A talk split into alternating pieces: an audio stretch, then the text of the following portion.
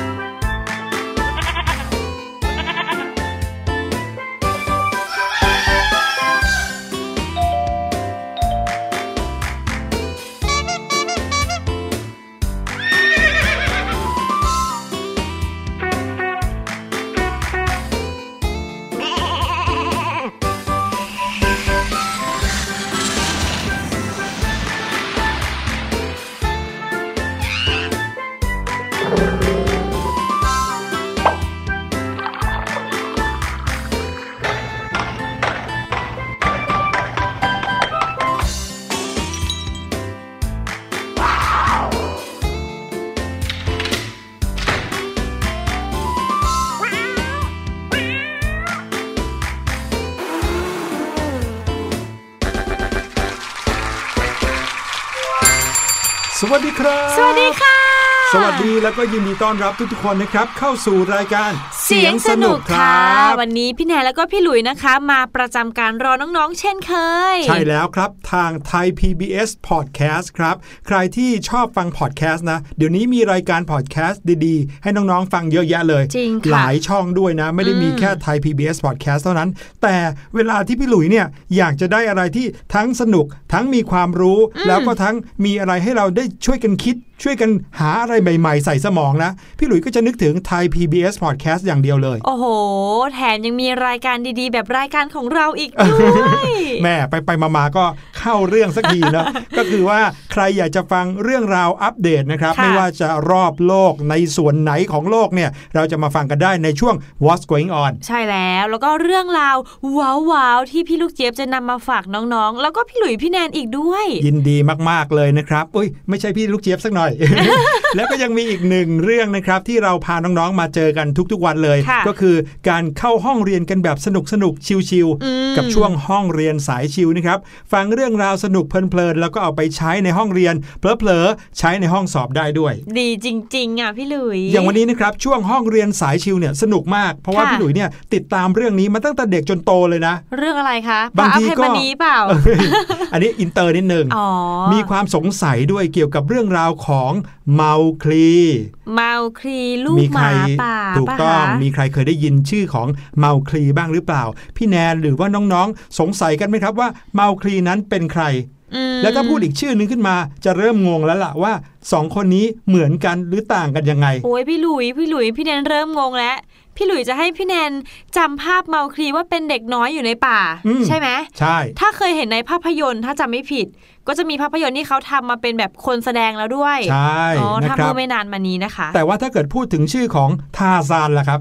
อะงทางไหมซานก็อยู่ในป่านี่เออพี่หลุย น้องๆ เคยมีความสงสัยไหมครับว่า ทาซานกับเมาคลีใช่คนเดียวกันหรือเปล่า ตอนแรกพี่แนนยังไม่สงสัยค่ะอืมตอนนี้เริ่มสงสัยแล้วแหละ วันนี้นะครับจะพาน้องๆ มารู้จักกับ 2 คนนี้ด้วยค่ะนะครับโดยเฉพาะอย่างยิ่งเกี่ยวกับเรื่องของเมาคลี เอ๊ะ ไม่เคยมีหนังหรือว่าหนังสือเรื่องเมาคลีเลยนะอืมเคยได้ยินแต่เรื่องทาซาน แต่เรื่องราวของเมาคลีเนี่ยก็ มาวนเวียนให้พวกเรารู้จักกันตั้งแต่เด็กจนโตเลยจริงโดยเฉพาะค่ะอย่างยิ่งตอนที่เราเรียนวิชาลูกเสืออืมใช่ไหมครับ เราก็จะรู้จักใช่เมาคลีกัน เอาละแต่ว่าก่อนที่จะไปถึงช่วงห้องเรียนสายชิลครับ วันนี้อยากจะชวนน้องๆ มาคุยเรื่องของดินฟ้าอากาศกันสักหน่อย โอ้โห ช่วงนี้นะคะ อากาศบ้านเราแปรปรวนมากๆเลยค่ะพี่หลุย ใช่ครับ โดยเฉพาะอย่างยิ่งเป็นช่วงเวลาที่เราเนี่ยจะต้องออกจากบ้านใช่ไปโรงเรียนกันจริง ๆ จังๆรแล้วถติดสุดหรือบางทีเนี่ยฝนก็ไม่ยอมตกตอนเช้าแต่มาตกตอนที่กำลังจะกลับบ้านๆอืมโอ้โห พอสามโมงครึ่งสี่โมงเนี่ยตั้งเขามาแล้วนะคครับรึ้มมากแล้วก็มาตกหนักกันไอตอนที่กำลังอยู่บนรถกับคุณพ่อคุณแม่ค่ะหรือบางทีบางคนต้องต่อรถสองแถวอย่างเงี้ยอืมกลับบ้านไปด้วยกันกับผู้ปกครองที่มารับ ก็ทำให้รู้สึกเหมือนกับว่า โอ้โหลำบากจังเลยอย่างวันนี้เนี่ยที่เราสองคนมาอัดรายการก็เจอฝนกระหน่ำเอาเหมือนกันครับๆใช่ค่ะพี่หลุย พอฝนตกปุ๊บสิ่งที่ตามมาก็คือ รถติดไง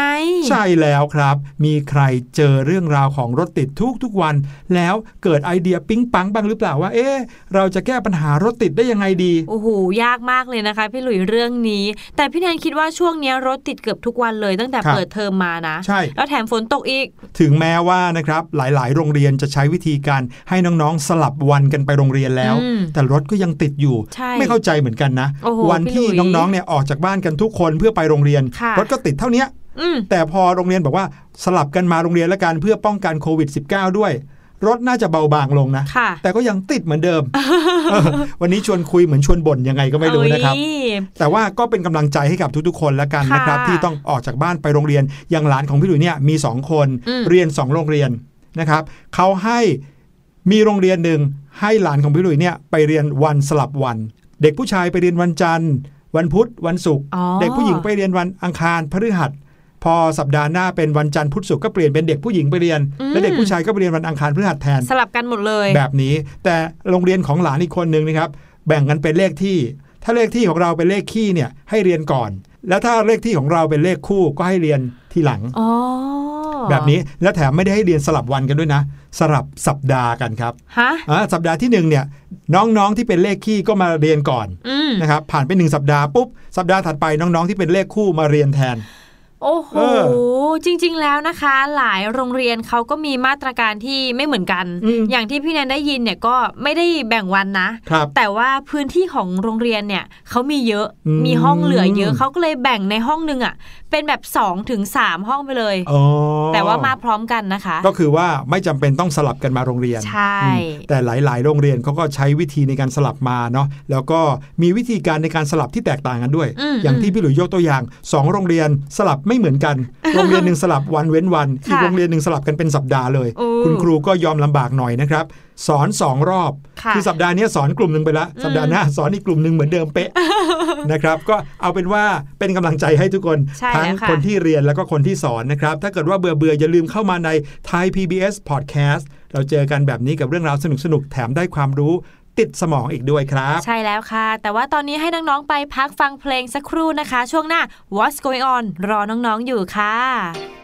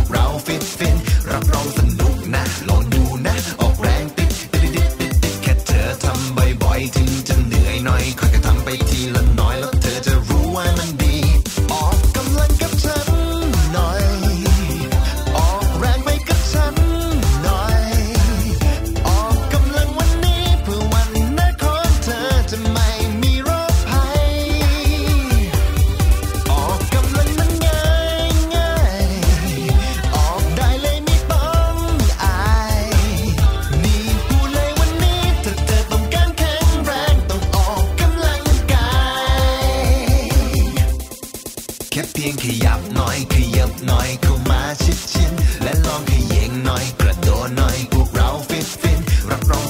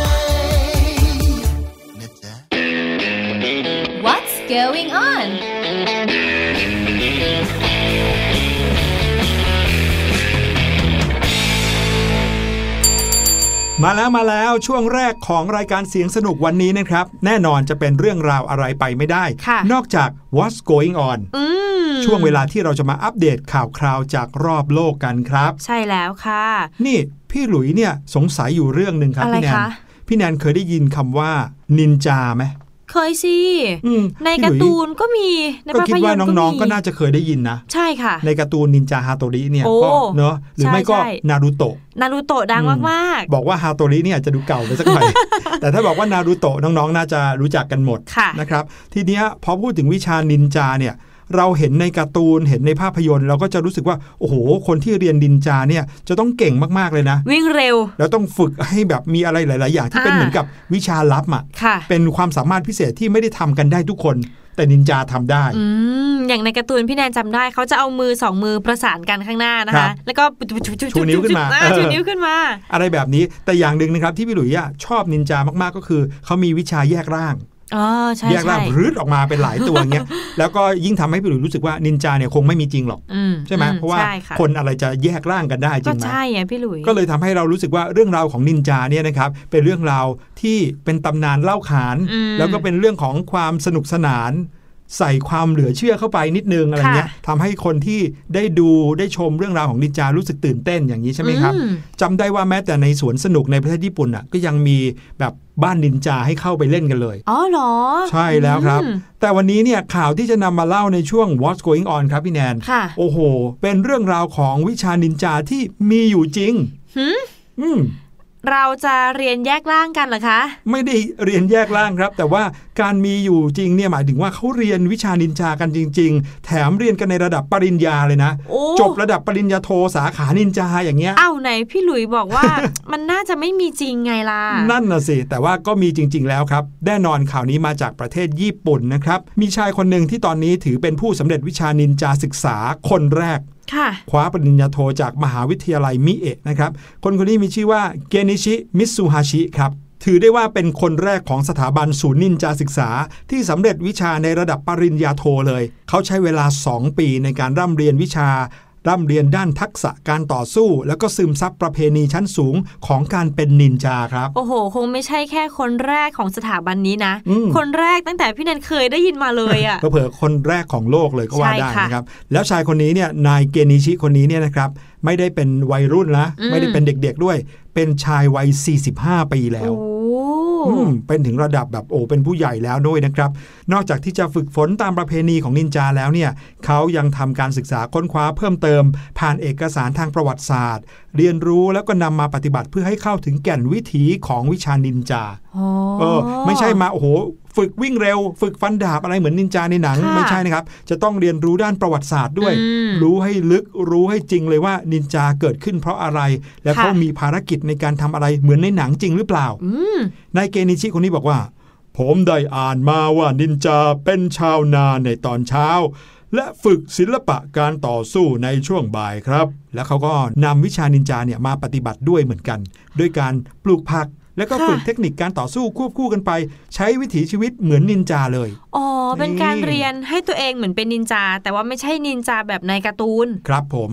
เขาก็ให้สัมภาษณ์ว่า ด้วยการใช้ชีวิตแบบมีส่วนผสมอย่างนี้เนี่ย ผมก็เลยคิดว่า ผมสามารถจะเรียนรู้เกี่ยวกับนินจาของจริงเหมือนอย่างที่นินจาสมัยโบราณ เขาใช้ชีวิตกันอยู่จริง ๆ ได้ครับอืมหลังจากที่เขาได้เรียนรู้ผ่านกระบวนการแบบนี้แล้วนะครับนายเกนิชิคนนี้ ก็มาพร้อมกับทักษะการเอาชีวิตรอดด้วยนี่อืมเรียกว่าฝึกกันมาจริง ๆ เลยค่ะพูดถึงวิชานินจาเนี่ยพี่หลุยส์เนี่ยจะนึกถึงอันหนึ่งเลยนะ คือดาวกระจายโอ้จะต้องมีการใช่ปาฟิวฟิวฟิวฟิวปลาฟิวดาวกระจาย แล้วก็อีกอย่างหนึ่งค่ะพี่หลุยส์การพรางตัวใช่อ่าที่พรางกำแพงตัวอะเอาอะไรนะ ผ้าผืนหนึ่งที่เหมือนกับกำแพงมาใช่บังตัวเอง ใช่ค่ะ หรือไม่ก็ปลอมตัวเองเป็นขอนไม้เออ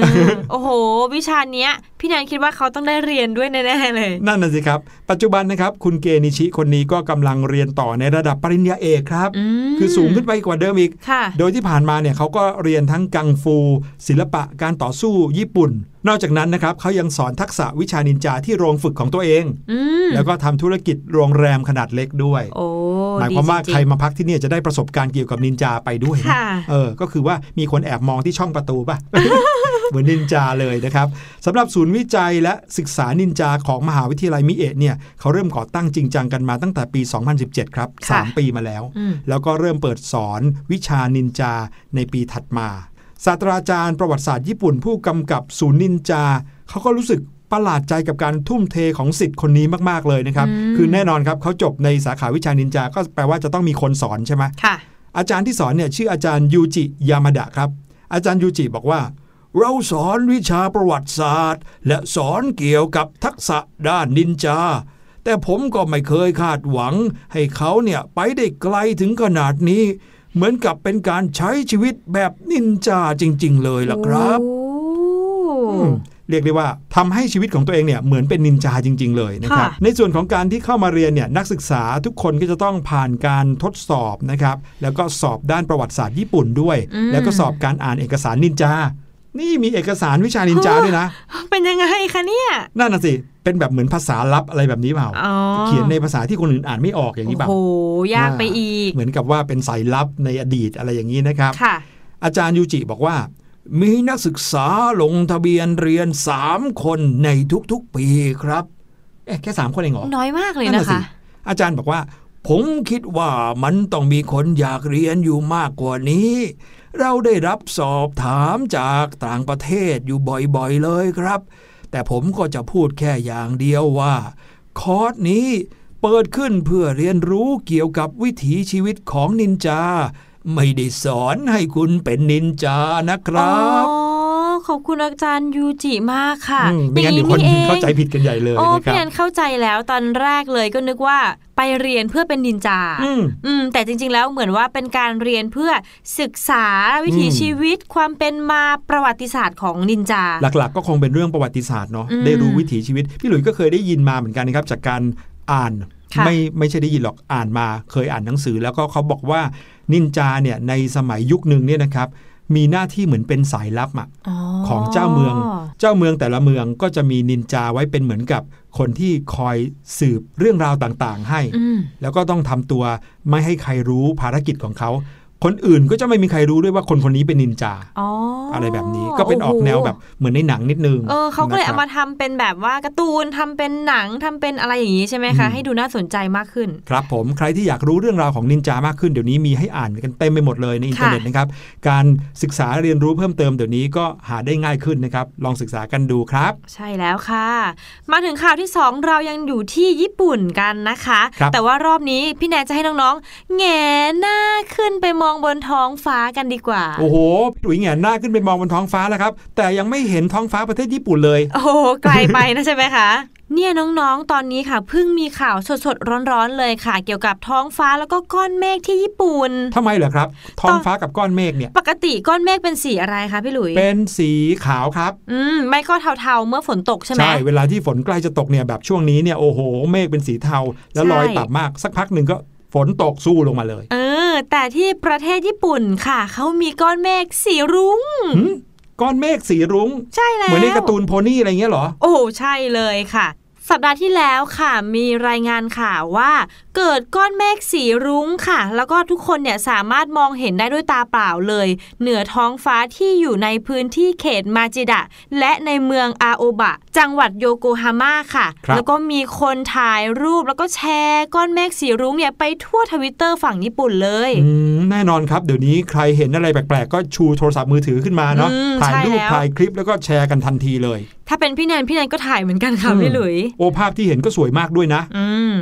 จากคำเล่าลือต่างๆ นานานะคะ ของปรากฏการณ์เมฆสีเนี้ยที่คล้ายคลึงกับสีรุ้งมากๆเลยนะคะ แต่ว่าความเป็นจริงแล้วปรากฏการณ์เนี้ยมันเป็นปรากฏการณ์ทางแสงในกลุ่มดวงอาทิตย์ทรงกรดค่ะอืมพี่หลุยเคยเห็นดวงอาทิตย์ทรงกรดบ้านเราหรือเปล่า ดวงอาทิตย์ทรงกรดหรือว่าพระอาทิตย์ทรงกรดนะครับค่ะน้องๆอาจจะ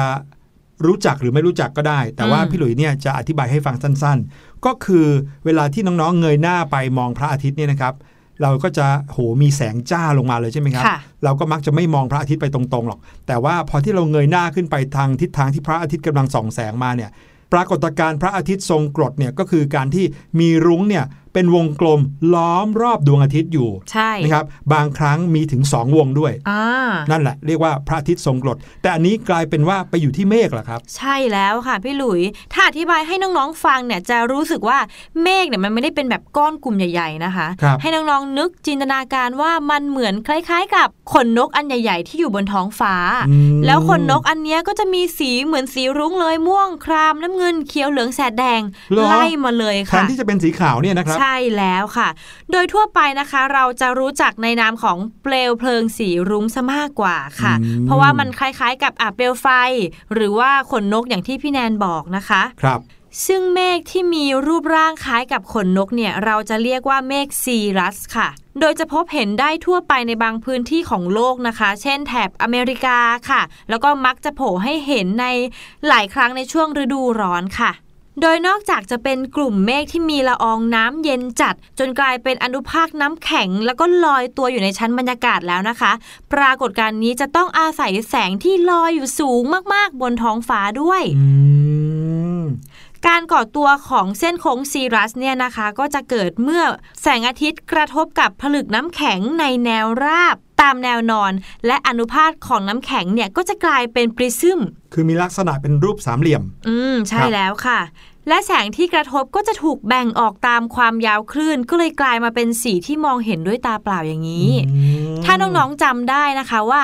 แสงของดวงอาทิตย์ที่ส่องมายังโลกเนี่ย จริง ๆ แล้วมันเหมือนกับสีรุ้งจำได้ไหมครับแต่ใช่ว่าจริง ๆ แล้วมันเกิดการสะท้อนนู่นนี่ เราเลยเห็นเป็นแค่สีส้มกับสีเหลืองประมาณนี้ แต่ว่าอันเนี้ยพอด้วยการตกกระทบกัน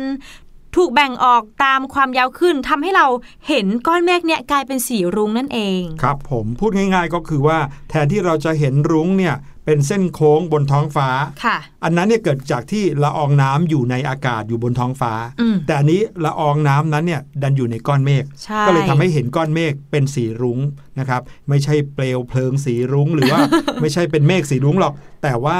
สีที่สะท้อนอยู่ในเมฆนั้นน่ะทำให้เราเห็นเป็นสีรุ้งใช่เป็นปรากฏค่ะการณ์ที่ไม่ได้เห็นได้ง่าย ๆนะครับ เพราะว่าไม่ได้ขึ้นอยู่กับว่าบริเวณนั้นมีละอองน้ำแข็งอย่างเดียวเท่านั้นอืมแต่ว่ายังเกี่ยวข้องกับเส้นศูนย์สูตร เกี่ยวข้องกับเส้นในแนวราบของโลกด้วยใช่ซึ่งเลยค่ะทำให้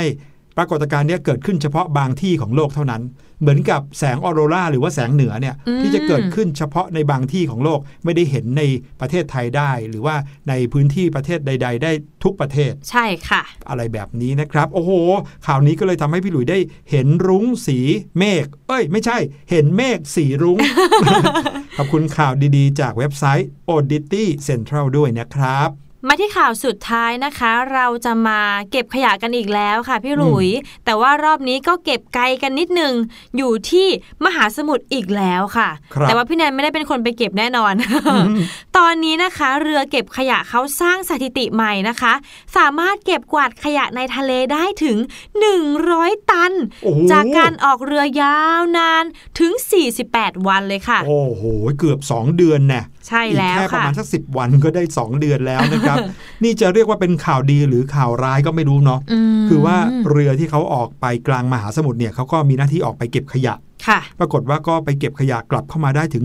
103 ตันเลยนะ เยอะมากซึ่งนั่นก็แปลว่ามีขยะอยู่ในทะเลเป็นร้อยร้อยๆ ตันเหมือนกันนะครับก็ถือว่าเป็นข่าวที่ไม่ค่อยดีนัก แต่ข่าวดีก็คือยังอย่างน้อยที่สุดก็เก็บกลับเข้ามาแล้วๆใช่ค่ะข่าวนี้มาจากประเทศสหรัฐอเมริกาครับ เนื่องจากว่าเรือที่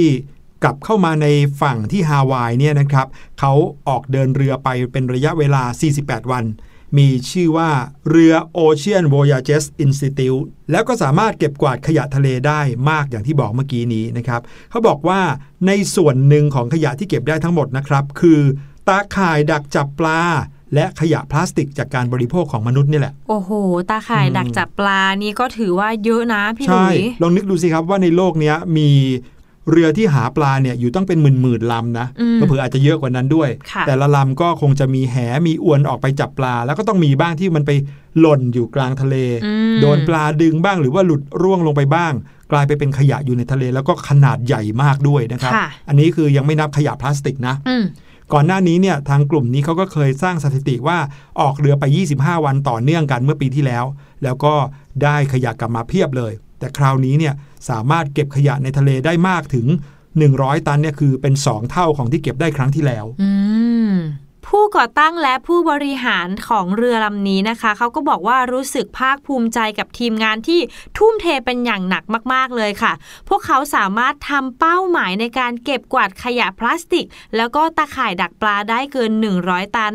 และในช่วงเวลาที่ท้าทายแบบนี้นะคะ ทางกลุ่มก็พยายามช่วยเหลือกอบกู้มหาสมุทรต่อไปแน่นอนค่ะ เพื่อสุขภาพร่างกายของมนุษย์ และสุขภาพของโลกเราด้วยอืมอันนี้จริงเลยนะครับ โลกเรามีขยะมากจริงๆนะค่ะครับแล้วก็มีหลายอย่างที่เราเองอยู่ตรงเนี้ยไม่สามารถที่จะไปช่วยเหลือในการเก็บขยะกลางมหาสมุทรเหล่านั้นได้อืมมีหน่วยงานแบบเนี้ยที่เขาทุ่มเทตั้งใจทำเพื่อให้โลกใบเนี้ยขยะน้อยลงค่ะก็ต้องเอาใจช่วยส่งเสริมนะ บางทีสนับสนุนได้ก็สนับสนุนกันนะครับค่ะบางทีเป็นการบริจาคเงินเป็นอะไรเงี้ยเราก็ช่วยเหลือกลุ่มคนที่เขาทำเพื่อโลกใบนี้ได้นะครับ เอาล่ะเดี๋ยวเราไปพักกันสักครู่ครับ ฟังเพลงกันหน่อย ช่วงหน้ากลับมารู้หรือไม่ พี่ลูกเจี๊ยบมีเรื่องดีๆ มารออยู่ครับ คิดจะออกจากบ้าน โดยไม่ยอมบอกแม่ ระวังจะโดนรังแกเหมือนเจ้าแกะน้อย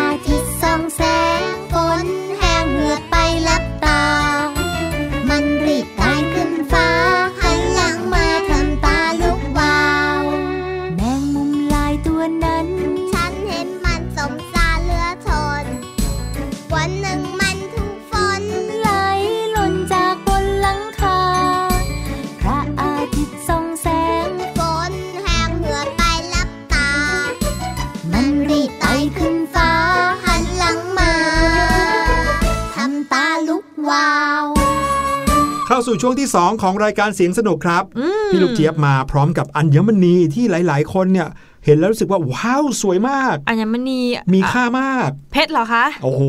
เป็นอะไรที่มาจากท้องทะเลครับ โอ้โห รู้เลยนั่นก็เป็นไข่มุกแน่นอน ใช่ไข่บุกเนี่ยสวยนะอืมแล้วก็เป็นสิ่งที่มาจากธรรมชาติจริงค่ะๆนะครับแล้วก็มีราคาสูงมากใช่แต่วันนี้พี่ลูกเจี๊ยบจะมาบอกว่าไข่มุกเนี่ยจริง ๆ แล้วคือของเสีย ฮะนั่นน่ะสิ จะเป็นอย่างนั้นได้ยังไงไปฟังพี่ลูกเจี๊ยบดีกว่านะครับ ในช่วงรู้หรือไม่ครับ รู้หรือไม่กับพี่ลูกเจี๊ยบสวัสดีค่ะ ต้อนรับทุกคนเข้าสู่ช่วง รู้หรือไม่กับพี่ลูกเจี๊ยบนะคะ วันนี้พี่ลูกเจี๊ยบจะพาทุกคนไปรู้จักกับอัญมณีค่ะ ถ้าพูดถึงอัญมณีเนี่ยน้องๆ อาจจะนึกภาพเพชร พลอย หรือว่าหยกทับทิมใช่ไหมคะ แต่น้องๆรู้หรือไม่คะว่าอัญมณีบางอย่างเนี่ยจริงๆแล้วก็คือของเสียจากธรรมชาติค่ะ ไข่มุกนะคะ หรือในภาษาอังกฤษเรียกว่า pearl ค่ะ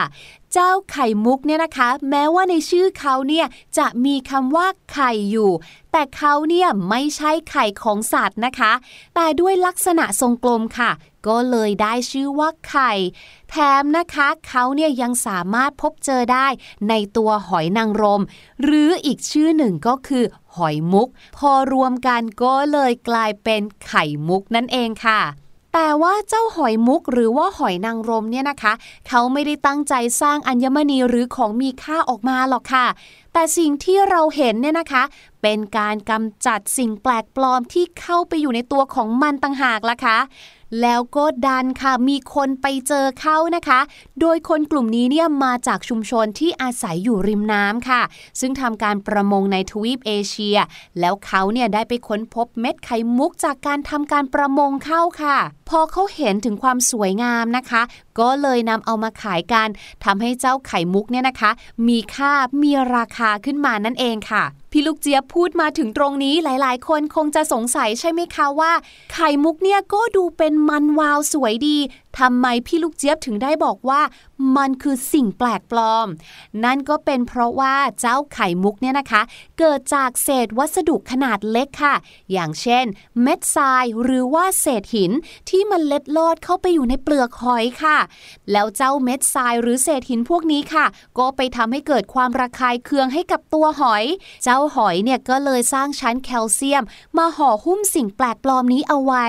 และเมื่อเวลาผ่านไปค่ะกการเคลือบหรือว่าการห่อหุ้มสิ่งแปลกปลอมอันนี้เนี่ยนะคะ ก็พอกพูนขึ้นหนาขึ้นหนาขึ้นเรื่อยๆ จนเกิดเป็นสิ่งที่เราเรียกว่าไข่มุกนั่นเองค่ะ รูปร่างของไข่มุกธรรมชาติเนี่ยนะคะ จะไม่ได้กลมสวยเหมือนที่เราเห็นนะคะ เพราะรูปร่างของเม็ดมุกเนี่ยก็ขึ้นอยู่กับวัสดุแปลกปลอมตั้งแต่ตอนแรกค่ะ สีของไข่มุกเองเนี่ยก็ขึ้นอยู่กับสายพันธุ์ของหอยมุกด้วยค่ะ อาจจะมีสีขาวสว่าง ขาวนวล ขาวอมเหลือง อมชมพู หรือแม้กระทั่งนะคะ เป็นสีดำเงาก็มีเหมือนกันค่ะ และในทุกวันนี้นะคะ ไข่มุกตามธรรมชาติเนี่ยก็มีน้อยลงค่ะ จนทำให้บรรดาพ่อค้าแม่ขายนะคะ ต้องมาเลี้ยงหรือว่ามาเพาะในฟาร์มนั่นเองค่ะ แล้วก็อย่างที่พี่ลูกเจี๊ยบบอกนะคะว่าไข่มุกเนี่ยจะเกิดขึ้นได้ ก็ต่อเมื่อมีสิ่งแปลกปลอมทำให้เขาระคายเคืองค่ะ บรรดาผู้เพาะเลี้ยงหอยค่ะ ก็เลยต้องใส่สิ่งแปลกปลอมเข้าไป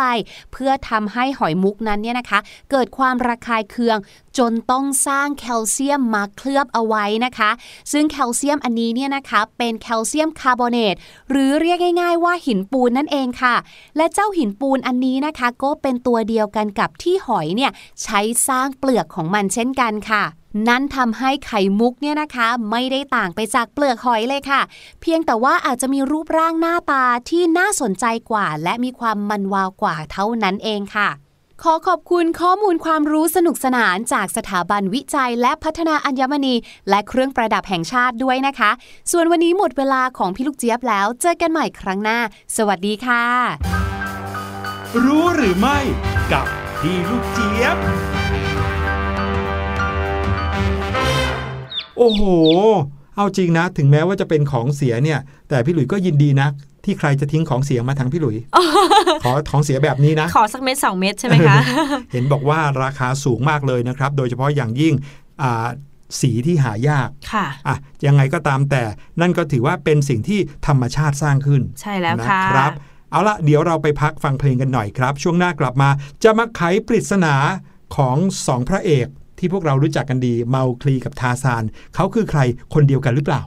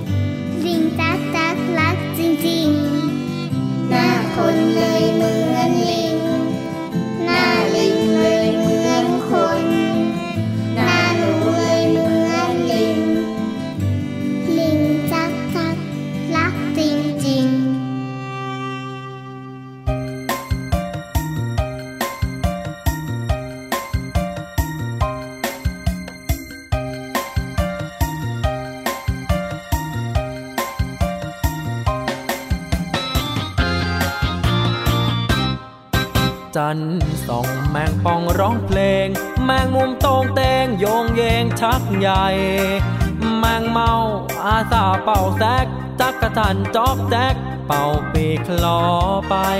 จิ้งหรีดดีดกีตาร์หน้าไม้ยิงกุ้งเก๋ไก่ควงไม้ตีกลองแมงปอขอเต้น dancer ผีเสื้อเพื่อนเกลอเจอแมงเต่าทอง แมงทับ บินมาสมทบ แมงวีนนัดพบ แมงวันปรองดอง แมงกุจีเล็งรีตามอง หมดปลวกพวกพ้องควงคู่คลื่นเครงหิ่งห้อยไม่ให้น้อยหน้านำแสงสีมาจำเพาะหมอเมงพึ่งน้อยนั่งที่คีย์บอร์ด แมงดาแอบดอดเดียวเปียโนนงเน่ง ดักแด้ดิดพินบรรเลงตักกระแตนครวนเพลง อยู่ขอบเวทีลันทุ่งตะลุงตุ้งแช่งคอนเสิร์ตมาแลกเปิดแสดงครั้งนี้ สื่อสารให้เราเห็นว่ามาแรงนานายังสามัคคี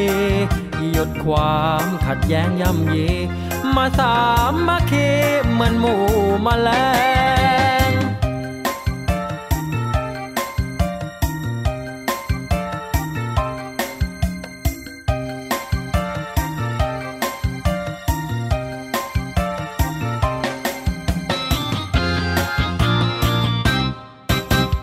อยไม่ให้น้อยหน้านำแสงสีมาจำเพาะหมอเมงพึ่งน้อยนั่งที่คีย์บอร์ด แมงดาแอบดอดเดียวเปียโนนงเนงดักแด้ดิดพินบรรเลงตักกะแตนครวนเพลง อยู่ขอบเวทีลันทุ่งตะลุงตุ้งแช่งคอนเสิร์ตมาแลกเปิดแสดงครั้งนี้ สื่อสารให้เราเห็นว่ามาแรงนานายังสามัคคีหยุดความขัดแย้งย่ำยี มาสามัคคีเหมือนหมู่แมาแลง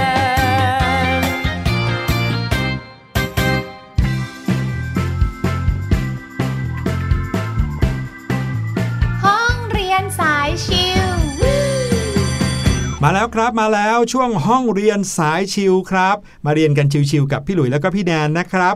วันนี้ครับ พี่หลุยกับพี่แนนจะพาน้องๆเข้าสู่วิชาลูกเสือ โอ้นี่โดยไม่ต้องแต่งชุดลูกเสือนะ เราจะเข้าป่า ครับผมพาน้องๆมารู้จักกับ1ชื่อ1ตัวละครที่พวกเราได้ยินกันเสมอๆเลย ในวิชาลูกเสือ รวมไปถึงเราได้ฟังนิทานฟังเรื่องราวเกี่ยวกับเขามานานนานแล้วค่ะนั่นก็คือเมาคลีอืมอ่าแล้วก็เป็นเมาคลีอย่างเดียวไม่ได้ด้วยนะ ต้องเป็นเมาคลีลูกหมาป่าด้วยหมาป่าเลี้ยงมาเออเห็นไหมเรื่องราวของเมาคลีเนี่ยเรามีเบาะแสตั้งแต่ชื่อเรื่องแล้ว ว่าจะต้องเป็นลูกหมาป่าค่ะนะครับมารู้จักเรื่องราวเมาคลีกันก่อนสั้นอืๆมแล้วเดี๋ยวเราไปเคลียร์กันให้ชัดเลย ว่าเมาคลีกับทาซานเนี่ยคนเดียวกันหรือเปล่านะครับ เมาคลีนั้นเป็นเด็กชายที่พ่อแม่ลืมทิ้งไว้ในป่าครับอืมไม่รู้ลืมได้ยังไงนะครับ เมื่อครั้งหนึ่งที่คุณพ่อคุณแม่เขามาหาฟืน แล้วก็ถูกเสือโคร่งที่ชื่อว่าแชร์คาน ซุ่มทำร้ายเอาอืมนะครับพ่อแม่ของเมาคลีนั้นก็หนีเตลิดไป บางทีก็บอกว่าเขาเสียชีวิตไปแล้วค่ะแต่เมาคลีนั้นก็ถูกทิ้งเอาไว้กลางป่านั้นนะครับ เด็กน้อยก็ได้รับความช่วยเหลือจากหมาป่าครับ แล้วก็ได้เป็นสมาชิกของครอบครัวหมาป่านับตั้งแต่บัดนั้นเป็นต้นมา ตั้งแต่เขายังเป็นเด็กแบเบาะอยู่เลยอืมและด้วยความที่เด็กน้อยคนนี้เนี่ยไม่มีขนเหมือนอย่างสัตว์ป่าทั่วไปค่ะนะครับ สัตว์ป่าที่อยู่ในป่าทั้งหลายเนี่ยเขาเจอหน้ากันเขาก็รู้ว่าตัวอะไรเป็นตัวอะไรใช่ไหมใช่เพราะว่าตัวนั้นก็มีขนตัวนี้ก็มีขนอืมแต่พอพูดถึงสัตว์ตัวเล็ก ๆ ที่ไม่มีขน แล้วก็ดูไม่มีพิษมีภัยเนี่ยเขาก็เลยเปรียบเทียบเมาคลีว่าเป็นลูกกบหรือว่าลูกออสอ๋อเพราะว่าเป็นใช่สิ่งที่ไม่มีขนใช่ไหมแล้วแถมยังดูไม่มีพิษมีภัยอ่อนแอมากด้วยค่ะ นะครับก็เลยตั้งชื่อว่าเมาคลี เพราะว่าเมาคลีนั้นแปลว่าลูกกบนั่นเองโอ้นี่เพิ่งรู้เหมือนกันนะคะเนี่ยชื่อเมาคลีเนี่ยไม่ใช่คนตั้งให้นะ เป็นหมาป่าตั้งให้แน่นอนครับ คืนวันที่ผ่านไปเมาคลีเขาก็อยู่ร่วมกันกับสัตว์ที่อยู่ในป่ามากมายเลยค่ะนะครับแล้วก็มีเรื่องราวที่เขาจะต้องเจอกับคู่ปรับของเขาก็คือเสือโคร่งแชร์คานนั่นเองอืมโอ้โห ที่บอกว่ามีการขับไล่เมาคลีออกจากฝูงของสัตว์ค่ะเพื่อที่จะทำให้เมาคลีนั้น ไม่เป็นเสี้ยนหนามของฝูง แล้วเจ้าเสือโคร่งแชร์คานจะได้มาเป็นเจ้าป่าอะไรแบบนี้นะครับอืมเรื่องราวของเมาคลีก็จริง ๆ แล้วก็คล้ายกันมากเลยนะกับเรื่องของทาซานค่ะ แต่ว่าวันนี้เราจะมาเคลียร์กันให้ชัดครับอืมว่าเมาคลีกับทาซานเนี่ย จริง ๆ แล้วเป็นเรื่องเดียวกันหรือเปล่า หรือว่าเขาเป็นคนคนเดียวกันหรือเปล่า ดีเลยค่ะ พี่หลุยอ่า เราจะมาเคลียร์ประเด็นแรกเลยนะคะ ครับเมาคลีแล้วก็ทาซานเนี่ยมาจากหนังคนละเรื่องกันค่ะอ่ามาจากบทประพันธ์คนละเรื่องกัน ใช่แล้นะควรับค่ะ ถ้าน้องๆเคยดูนะคะ ทางวอลดิสนีย์เขาก็มาทำเป็นภาพยนตร์ครับสอง ภาคแล้ว ใช่ The Jungle Book แล้วก็ The Jungle Book ภาค 2 ใช่แล้วค่ะอืมเห็นไหมว่าไม่มีหนังเรื่องเมาคลีนะอืมมีแต่หนังเรื่อง The Jungle Book ใช่ รวมไปถึงชื่อของนวนิยายเรื่องนี้ก็ชื่อเรื่องว่า The Jungle Book ด้วยก็คือเรื่องราวของป่าพงไพรใช่แล้วไม่ใช่ค่ะเรื่องราวของเมาคลี อืม ส่วนทาซานนะคะ ก็มาจากเรื่องทาซานเลย ครับ ชื่อตรงตัวเลยค่ะ เคยมีภาพยนตร์ฟอร์มยักษ์เข้ามาด้วยใช่แต่ไม่ใช่ใช่ของ Walt Disney นะครับอืมชื่อเรื่องว่า The Legend of Tarzan อันนี้เคลียร์เลยเนาะอืมส่วนประเด็นที่สองนะคะก็คืออยู่ในป่าเหมือนกันแต่ว่าคนละที่ค่ะครับหลาย ๆ คนอาจจะเห็นว่าทั้งสองคนนั้นต่างต้องผจญภัยในป่านะใช่พร้อม ๆ กับสัตว์ป่ามากมายเลย แถมยังอาศัยอยู่ในป่าด้วยอืมมีสัตว์คอยเลี้ยงดูทั้งคู่เลย ใช่แล้วค่ะ แต่ว่าค่ะเมาคลีเนี่ยอาศัยอยู่ในป่าในอินเดียค่ะ ส่วนทาซานอาศัยในป่าแถบแอฟริกาค่ะอืมอชัดยู่เจนคนเลละยที่เลยนะครับ ส่วนประเด็นที่ 3 นะคะ ก็คือสัตว์ที่เลี้ยงดูค่ะครับถ้าเมาคลีเรารู้กันอยู่แล้วเนาะว่าเขาเป็นลูกหมาป่า ใช่แล้วค่ะ เมาคลีนั้นถูกพบโดยบาคิล่านะครับ ซึ่งก็คือหมาป่าอืมแล้วก็เลี้ยงดู ขึ้นมาโดยฝูงหมาป่า เมาคลีนั้นถูกสอนให้ใช้ชีวิตอย่างหมาป่าเลย ทั้งการล่าการดำเนินชีวิต หรือว่าวิถีของสัตว์เนี่ยเป็นแบบหมาป่าเลย ใช่แล้วค่ะ ส่วนทาซานเนี่ยเขาถูกเลี้ยงและเติบโตมากับกอริลลาค่ะก็เลยทำให้เขาเนี่ยมีความสามารถเหมือนลิงอืมถ้าน้องๆสังเกตเขาชอบปีนป่ายโหนเถาวัน แล้วก็มีสัญชาตญาณเหมือนลิงแบบนี้แหละค่ะ ใช่แล้วนะครับ เออ คิดไปคิดมาพี่หลุยส์ก็เคยเห็นแต่ทาซานนะที่โหนเถาวันอะอืมโอ้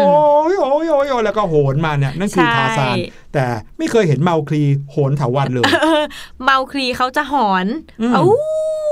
ใช่ครับ อีกอย่างหนึ่งนะครับ ถ้าเกิดว่าน้องๆอาจจะเคยชมภาพยนตร์ เมาคลีนั้นเนี่ยเป็นเด็กค่ะ แต่ทาซานเนี่ยเป็นผู้ใหญ่ครับอืมเรื่องราวของเมาคลีนั้นถูกเล่าผ่านการผจญภัยของเขาในช่วงระยะเวลาในวัยเด็กเท่านั้นเลยครับค่ะเพราะว่าพอเขาอายุประมาณสัก 16-17 ปีเนี่ยเขาก็ได้พบกับคนหรือว่ามนุษย์อืมหลังจากนั้นเขาก็ย้ายออกจากป่าไปอยู่ในเมือง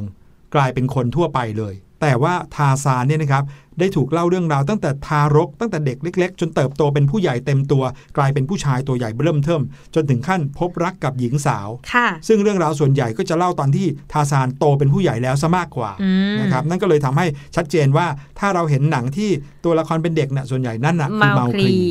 นั่นก็คือการไขปริศนาแล้วก็เคลียร์คัดให้ชัดเจนเลย โอ้น้องๆ บอกว่านี่รู้แบบแจ่มแจ้งแดงแจ๋เลยค่ะ ครับผมว่าใครที่อยู่ในป่า แล้วเป็นเมาคลีอืมใครที่อยู่ในป่าแล้วเป็นทาซานหวังว่าจากนี้ไปก็คงจะแยกแยะกันถูกนะครับ นั่นก็คือสิ่งที่นำมาฝากกันในวันนี้ในรายการเสียงสนุกครับค่ะคราวหน้าพี่หลุยและพี่แนนจะมีอะไรมาฝากติดตามกันให้ดีอืมเจอกันทุกที่ทุกเวลาที่คิดถึงกันใน thaipbspodcast.com วันนี้ลาไปก่อนแล้ว สวัสดีครับ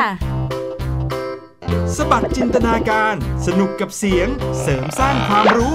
ในรายการ